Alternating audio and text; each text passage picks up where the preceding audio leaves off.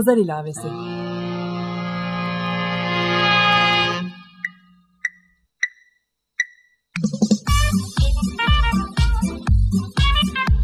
...1936'dan günümüze 80 yıllık bir zaman tüneli. Hazırlayan ve sunan Didem Özbek.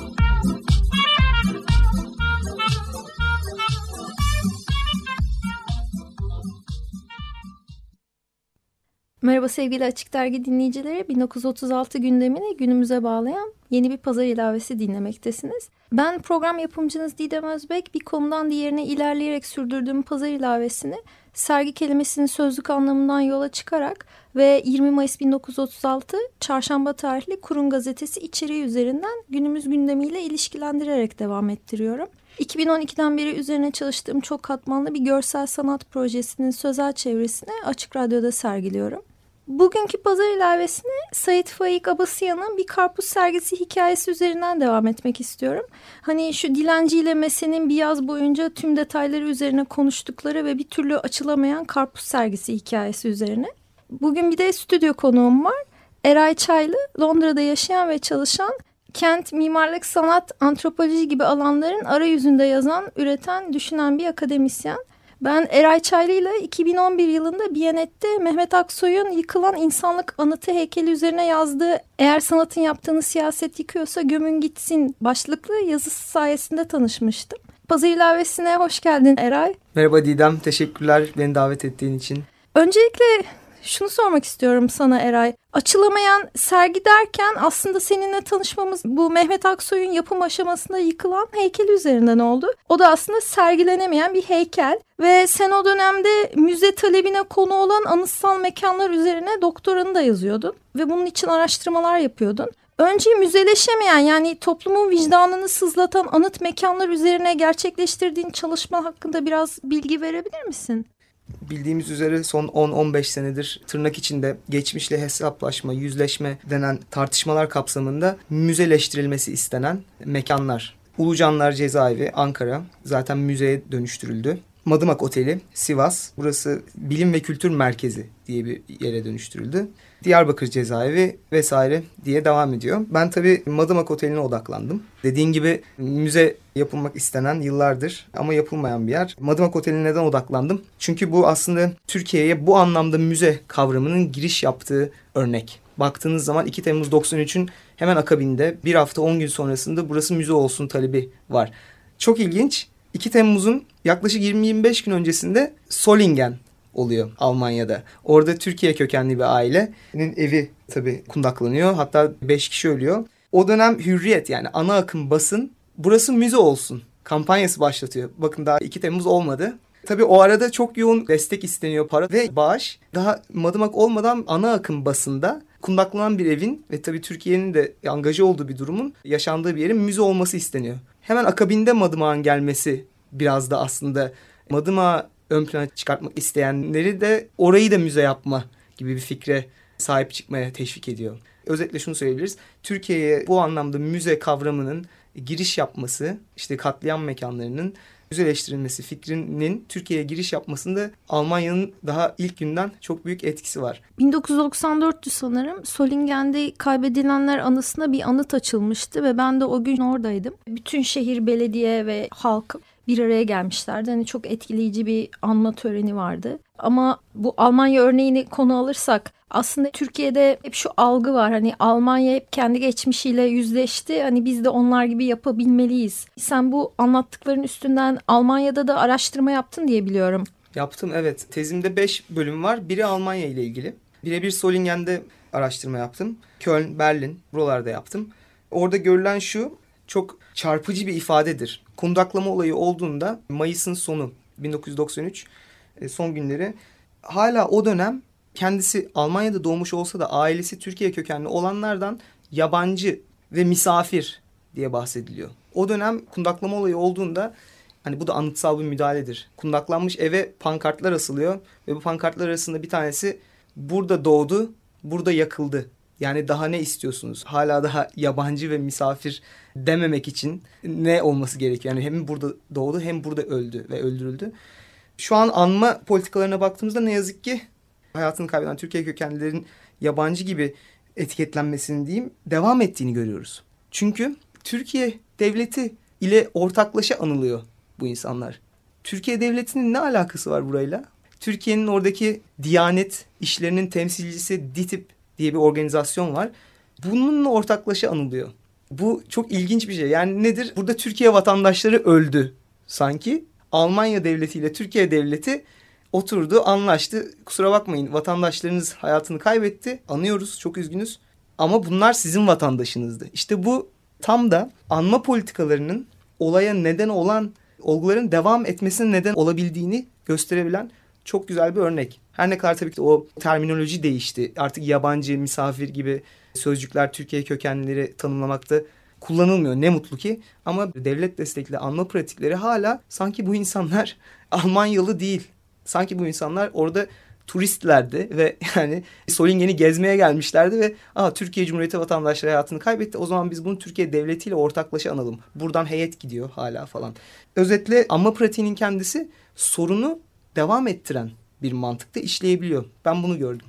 Sivas Madıma dönersek sen oradaki anmalara da katıldın diye biliyorum 2 Temmuz'da. Orada da aslında yaşanan zorlu bir süreç var. Hani Almanya gene de hani böyle resmi ve hani aslında herkes tarafından kabul edilmiş ve desteklenmiş bir anma törenini düzenleyerek her yıl bir bakıma onu sorunsuz gerçekleştirirken Türkiye'de çok büyük bir polis, asker engeliyle karşılaşabiliyorsun. Bir hani çiçek bile koymak orada çok zor olabiliyor. Oradaki tecrüben nedir? eleştiriye de açık, tartışmaya da açık bir tespitle başlıyorum test çalışmasına. O da şu ki 2009-2010 civarı diyelim o tarihe. Bunun öncesinde şuna çok alışıktı sivil toplum. Ya işte devlet unutturur, devlet hatırlamaz, baskılar. 2009-2010 sonrasında ise ben şunun olduğunu savunuyorum. Sonrasında tanıklık ettiğimiz gelişmelerde de bunu gördük zaten. Devlet kendi perspektifinden hatırlıyor. Yani açıktan bir unutma politikasından hatırlama politikasına geçiş yaptı. Hatta unutmanın değil hatırlamanın zamanı diye bir sergi bile yapıldı Tophane-i Amire'de Dışişleri Bakanlığı tarafından. Ermeni 2015 100. yıl anmaları yüzünden. Evet yani burada da artık ayyuka çıktı tabii ki e, benim dediğim şey. Ve buradaki enteresan olan tabii işte aslında tam da Almanya örneği böyle bir şey. Yani Almanya Almanya veya Almanya olmak zorunda değil ama yerleşik devlet perspektifinden gerçekleştirilen anma kültürü, anma pratikleri zaten böyle bir şeydi dünyada da. Ve aslında bizim başımıza biraz gelmeye başladı hani e, o anlamda. Evet müzeye dönüştürülmedi Madımak Oteli ama Bilim ve Kültür Merkezi diye bir şey dönüştürülse de giriş katında genişçe bir bölümü bu meseleye ayrıldı. Bir anıt diyebileceğimiz bir köşe yapıldı. Orada isimler var. Hatta orada bu olayı gerçekleştirdiği üzere poliste kaydı olan fail diyebileceğimiz hayatını kaybeden kişiler de onların da adının yazılması falan çok tabii e, gündeme geldi. Ama tam da böyle bir şey işte zaten hani devletin tek elindeki anma. Yani kendi perspektifinden hatırlıyor. Eskisi gibi tabii unutturmuyor. Hatırlayarak unutturmak belki diyebiliriz. Benim bir türlü anlayamadığım konulardan biri de Madımak katliamına sebep olan birçok kişi hemen arkasından Almanya'ya firar etti ve yıllardır orada yaşıyorlar. Geçen hafta Pazı İlavesi'nin 34. bölümüne konuk ettiğim CHP İzmir Milletvekili Zeynep Altıok ki kendisi de babasını bu katliamda kaybetmişti. Onun yaptığı bir açıklamaya göre aslında Türk hükümeti bilinçli bir şekilde Alman yetkililerden bu kişilerin iadesini yanlış gerekçeyle talep ediyormuş. Dolayısıyla o gerekçe Alman yetkililerin bu şahısları Türkiye'ye iadesini engelliyormuş. Bilinçli bir şekilde Türk hükümetinin burada hukukun işlememesi için elinden geleni yapması da söz konusu. Ve bu gerçekten akıl alır gibi değil. Tabii zaten hukukla iç içe düşünmek gerekiyor bu süreçleri. Yani yoksa anma bence kendi başına böyle bir salt kültürel alan olarak anlamsız gerçekten. Almanya'da bunu da görüyorsunuz. Zaten işte hep bu bahsettiğimiz Holocaust akabinde Nürnberg davaları süreci çok artık biliniyor tabii ki. Hani böyle bir toptan Nazi rejiminin işte ortadan kalkması gibi bilinse de aslında öyle değil tabii ki. Amerikalıların böyle çok artık araştırmalara da konu olan ifadeleri var. Orada tabii yargılamayı daha çok Amerika hani e, şey yapıyor. Baş yargıçlar e, o taraftan ve şey diyorlar yani herkesi mahkum edemeyiz. Biz yeni bir ülke kuracağız. Kadroları toptan ortadan kaldıramayız deniyor ve tam da bugün işte mesela NSU cinayetleri mesela gerçekleşiyor Almanya'da. Neonazi diyebileceğimiz nitelikte e, cinayetler. Burada şimdi üç kişilik bir hücre deniyor. Bunların da ikisi intihar etti veya öldü, öldürüldü. E, bir kişi kaldı. Şimdi yani biz buna inanacak mıyız? Hani bu gerçekten böyle bir tane delinin yaptığı bir şey mi? E, Norveç'te de benzer bir şey oldu. Breivik meselesi. Orada da bir tane deli. İşte sözde yani hani sanki bu böyle tek başına bir bunu gerçekleştirmiş bir kişi. Rambo. Evet ama halbuki tabii öyle değil. Bunların çok ciddi devamlılıkları var. İkinci Dünya Savaşı, Akabi, ondan sonrası bugüne değin uzanan gerçekten devamlılıklar var. Şimdi anma politikası da işte bu hassasiyetle gerçekleşmesi lazım. En azından bu şeye kanmamak gerekiyor. Bu özür meselesi de öyle mesela. Özür dileriz. Tamam özür diliyorsunuz da geçmişin bugüne yaptığı etkiye dair ne diyorsunuz? Hani bu katliam vesaire politikalarını sürdürmeme konusunda ne yapıyorsunuz? Değil mi? Yoksa özür dediğimiz şeyin kendisi de çok da güzel bir vicdan aklama aracı haline de gelebiliyor. Çok ilginç. Bu anma üstünden tarihi en baştan yazabilecek miyiz? Hatta ülkemizde benzer acılar her geçen gün yeniden yaşanırken Eray dilersen bu açılamayan müzeler üzerinden konuşmamızı burada sonlandıralım ve ben seni hazır İstanbul'da yakalamışken bir de açılamayan sergiler üzerine konuşmak istiyorum. Senin 2016'da sanırım yayınlanacak Future Imperfect Kusurlu Gelecek isimli bir kitapta İstanbul Sanat Ortamı'nın son 15 yılı üzerine yazdığım bir yazı var ve bu yazıda aslında Fatoş Üstek ve Osman Bozkurt'la birlikte benim de kurucuları arasında olduğum pist disiplinler arası proje alanını bir örnek olarak alıyorsun ve onun üstünden bütün yazıyı kurguladın. Benim için aslında en hani heyecan verici şeylerden biri de yazının giriş kısmında benim açamadığım bir sergiyi sanki açmışım, gerçekleştirmişim gibi tasvir ederek konuya giriyorsun. O da 2014 yazında İstanbul Büyükşehir Belediyesi zabıtasına izin alamadığım için Boğaz sahilinde gerçekleştiremediğim Pislik içinde yüzüyoruz isimli projem. Biraz da bunun üstüne konuşmak istiyorum. Çünkü o yazıda gene verdiğin referanslar var. O anlamda mesela işte benim bir sanatçı ve aynı zamanda bir açık deniz yüzücüsü olarak yüzmeyle sanat ve sporla sanat bununla birlikte rekabet üzerine kurduğum ilişkilerle ilgili referansların var kendi hayatımda uyguladığım ve sanat pratiğimi aktardığım tecrübelerimi bu hafta itibariyle artık Pazar İlavesi dinleyicileriyle de paylaşmaya başlayacağım ve gelecek bölümlerde yüzme üzerine birçok konuğum olacak. Sen de benim bu tecrübemi yazında Belçikalı bir akademisyen olan Pascal Gillet'in teorisi üzerinden ele alıyorsun. Biraz da o konular üstünden konuşabilir miyiz? Bu yazı üzerinden hem PIST hem İstanbul Sanat Ortamı sürdürülebilirlik anlamında sen neler düşünüyorsun? Tabii ki. Benim açıkçası hem PIST'in yaptığı işlerde hem de senin yaptığın işlerde burada sanırım hani senin pratiğinin de PIST'le iç içe geçmiş olduğunu da söyleyebiliriz birçok noktada. İlgimi çeken kısım şu. Hem toplumsal meselelere dair bir şeyler söylüyorsunuz ama bir yandan da sanat üretimine dair de bir şeyler söylüyorsunuz. Bence o hem dışarıya diyeyim hem içeriye konuşma hali çok etkileyici. Yüzme meselesi de bu yüzden gerçekten çok etkileyici. Bunu da dediğin gibi ben demiyorum. Pascal Gielen diyor. Şöyle ki günümüzde işte network diyoruz. Network society, şebeke toplumu, ağ toplumu diyebileceğimiz networking deniyor. İşte sanatta da çok etkili olan bir mekanizma. Her sanatçının angaja olması gereken bir mekanizma. Burada bir açıklama yapmak istiyorum. Yani ne kadar çok kişiyi tanırsan, çevren ne kadar zenginse, bağlantıları ne kadar güçlüyse aslında o kadar çok sergide yer alabiliyorsun. O kadar çok belki satış yapabiliyorsun. O kadar çok yayında yer alabiliyorsun diye bir düşünce var. Ama bu ne kadar gerçek? Bu da tartışılan bir şey. Tabii. Ama buradaki enteresan kısım Pascal Guillen diyor ki bu aynen yüzmek gibi diyor. Yani bir açık denizde özellikle. Hani dışarıdan bakarsınız denize. Aa ne güzel ben buraya girerim, atlarım, yüzerim. Hatta şu karşıdaki koya da yüzerim. Uzak da gözükmüyor. Denizde dalgasız gözüküyor dersiniz. Atlarsınız diyor. Ama denizin içine girdiğinizde o dışarıdan dingin gibi, süt liman gibi gözüken deniz dalgaları vardır. Oradan bir gemi geçer. Onun dalgası gelir. Alttan akıntı vurur. Derinliği vardır. Yani denizi iki boyutlu bir alan, bir yüzey gibi görürken dışarıdan aslında içine girdiğinizde üçüncü boyutunu, dördüncü boyutunun farkına varırsınız. Hani zamanını da katarsak derinliğinin farkına varırsınız diyor. Bunu da şebeke toplumu, işte networking dediğimiz meseleye bağlıyor. Network dediğimiz model sanki her şey yatay, fırsatlar dünyası, herkes herkese erişebilir. İnternet, e-mail, Twitter, Facebook, davetler herkese açık. Gidin kardeşim işte yapamıyorsan senin suçun. Sen beceremediysen bu senin sorumluluğun. Bütün imkanlar açık. Aynen bir süt liman deniz gibi. Ama içine girdiğiniz zaman tabii işlerin öyle ilerlemediğini görüyorsunuz diyor. Bu bir anda senin yüzmeyle ilgili projeni tabii yine hem dışarıya hem içeriye konuşan bir şey haline getirdi. Bu benim ilgimi çekti gerçekten. Dışarıya konuşması şöyle tabii ki kamusal alanın kullanımı, oradaki o plaj, işte gezi sonrası herkesin tabii çok ilgisini çeken konular bu anlamda toplumsal meselelere dair bir söz söylüyor. Ama işte sanata, yönteme dair, sanat dünyasının içine, sanat üretimine dair, kurumlara dair de aslında bir söz söyleyen bir proje. Ve ben bunu senin ve Pist'in de yaptığı işlerde 2006'dan bu yana da böyle bir devamlılık da var. Yani gerçekten her iş hem topluma, sokağa diyeyim konuşuyor bir şekilde hem de farklı yollardan sanat dünyasının içine de konuşuyor. Bu yazıda da bundan bahsettim aslında.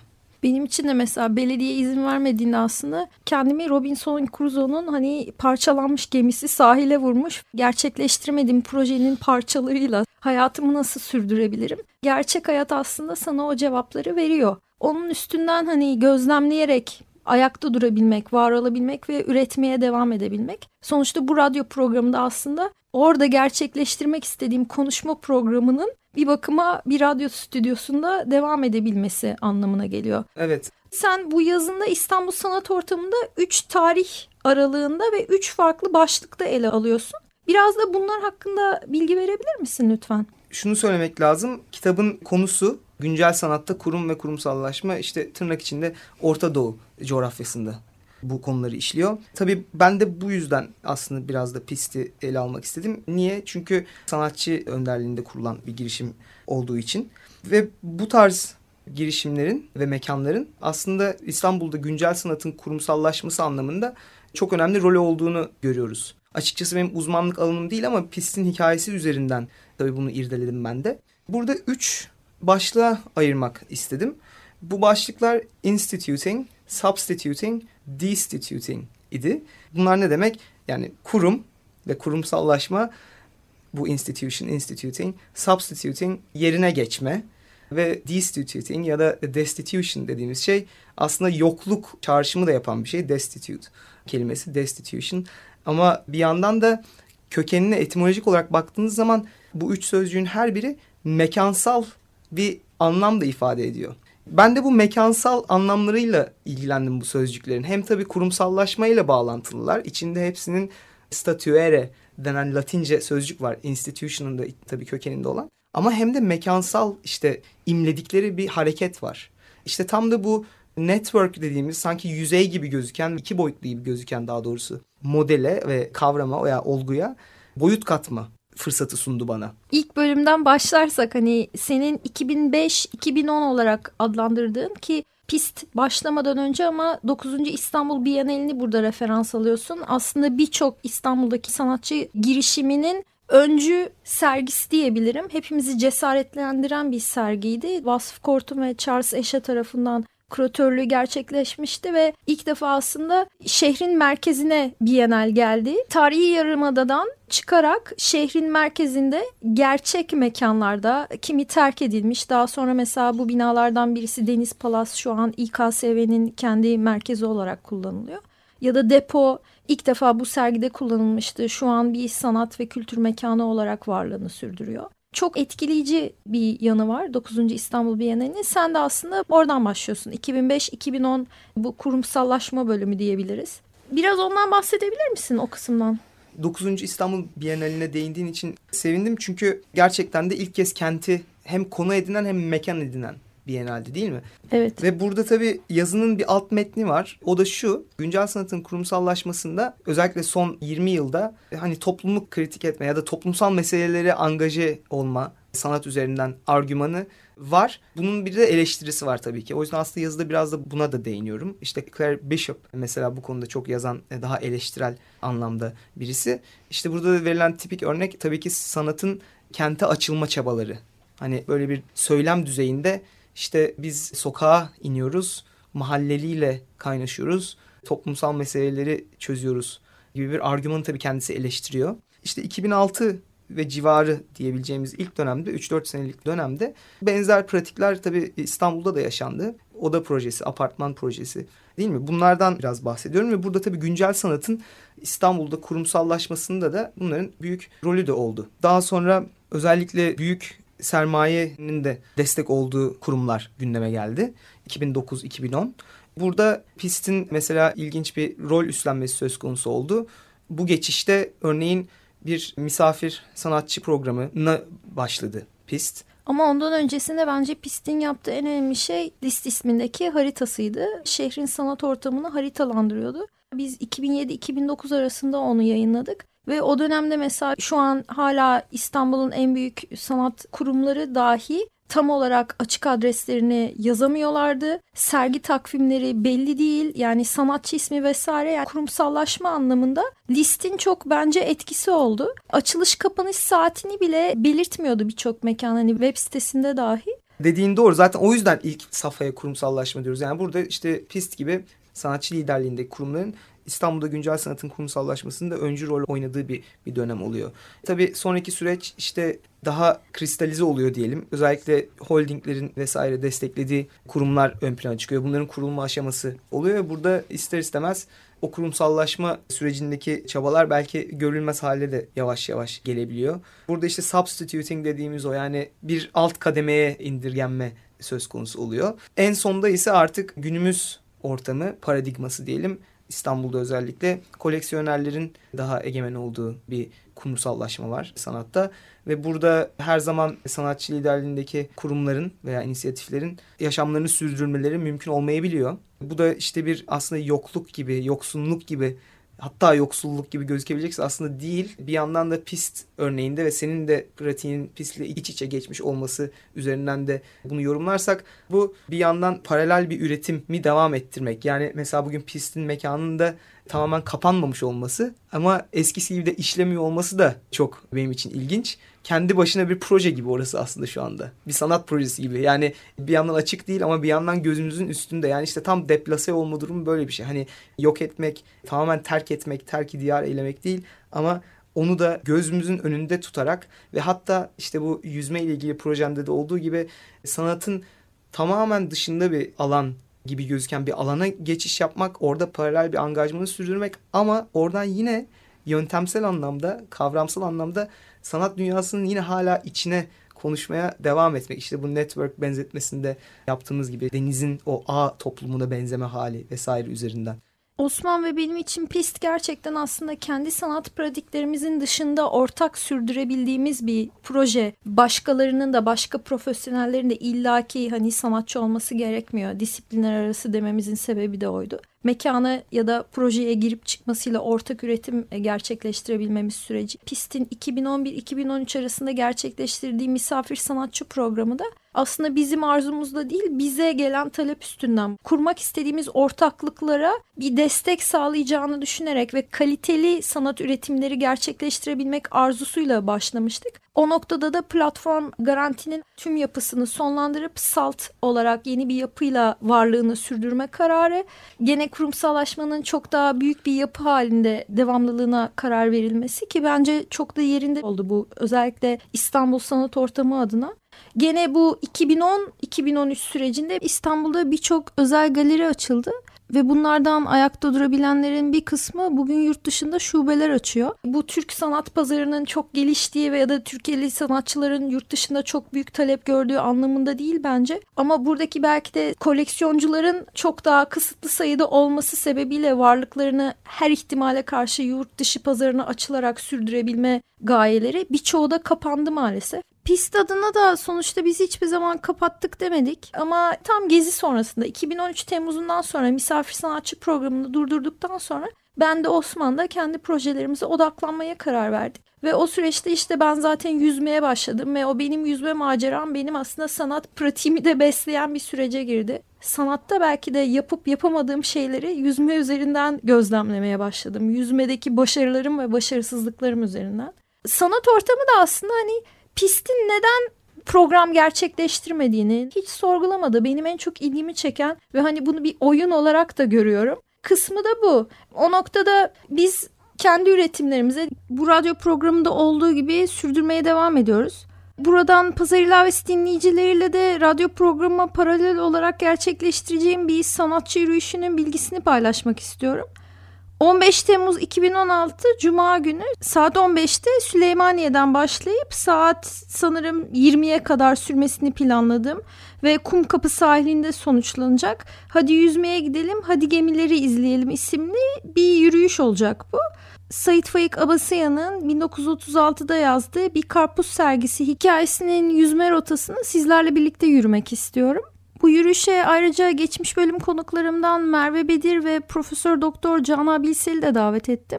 Dört perde olarak gerçekleşmesini planladığım bu yürüyüşte Merve Bedir Kumkapı'daki yabancılar geri gönderme merkezi üzerine gerçekleştirdiği misafirhane projesi üstünden konuşacak. Profesör Doktor Canan Bilsel ise umarım Ankara'dan gelip o gün birlikte olabilecek ve kendisinden özellikle Kumkapı sahilinde inşası devam eden Avrasya Tüneli üzerinden fikirlerini bizlerle paylaşmasını rica edeceğim.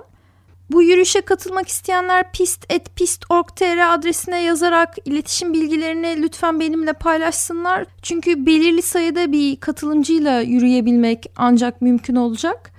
Böylece ben de bürokrasi ve bütçe engelleri yüzünden son iki yıldır gerçekleştiremediğim kamusal alanda tartışabilme imkanını bu yürüyüş sayesinde gerçekleştireceğim ve projem üstüne kurduğum katmanlar üzerine yeni bir kat daha çıkacağım. Bu da beni ayrıca çok heyecanlandırıyor. Evet zaten senin işlerinde de bürokrasiyle olan iletişim, angajman çok önemli bir yer tutuyor. Benim de ilgimi çeken şeylerden biri o. Ve sen bu kimsenin bahsetmek istemediği ya da toplumun genel ilgisini çekmeyeceğini düşünerek belki de açık etmediği şeyleri aslında açık ediyorsun ve görünür kılıyorsun. Bu da önemli. İşte hayatta bunlar zaten var. Bu hiyerarşiler, bu dikey mekanizmalar, bu bürokrasi dediğimiz şey var. Ve biz de bununla baş etmek zorunda olduğumuz gibi alternatifini de daha güzel işleyen diyeyim artık ona. Daha bizim kafamıza göre işleyen hiyerarşileri de inşa ederek de yapabilmeliyiz.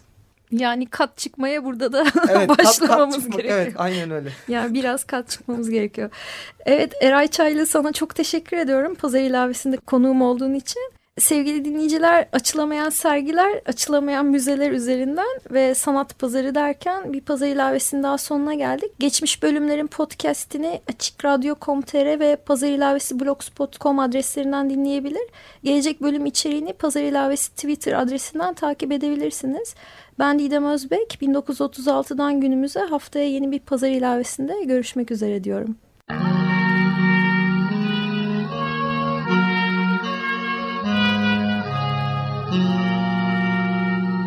Pazar ilavesi.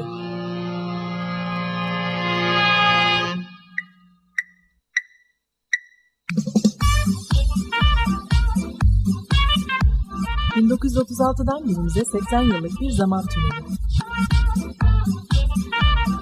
Hazırlayan ve sunan Didem Özbek.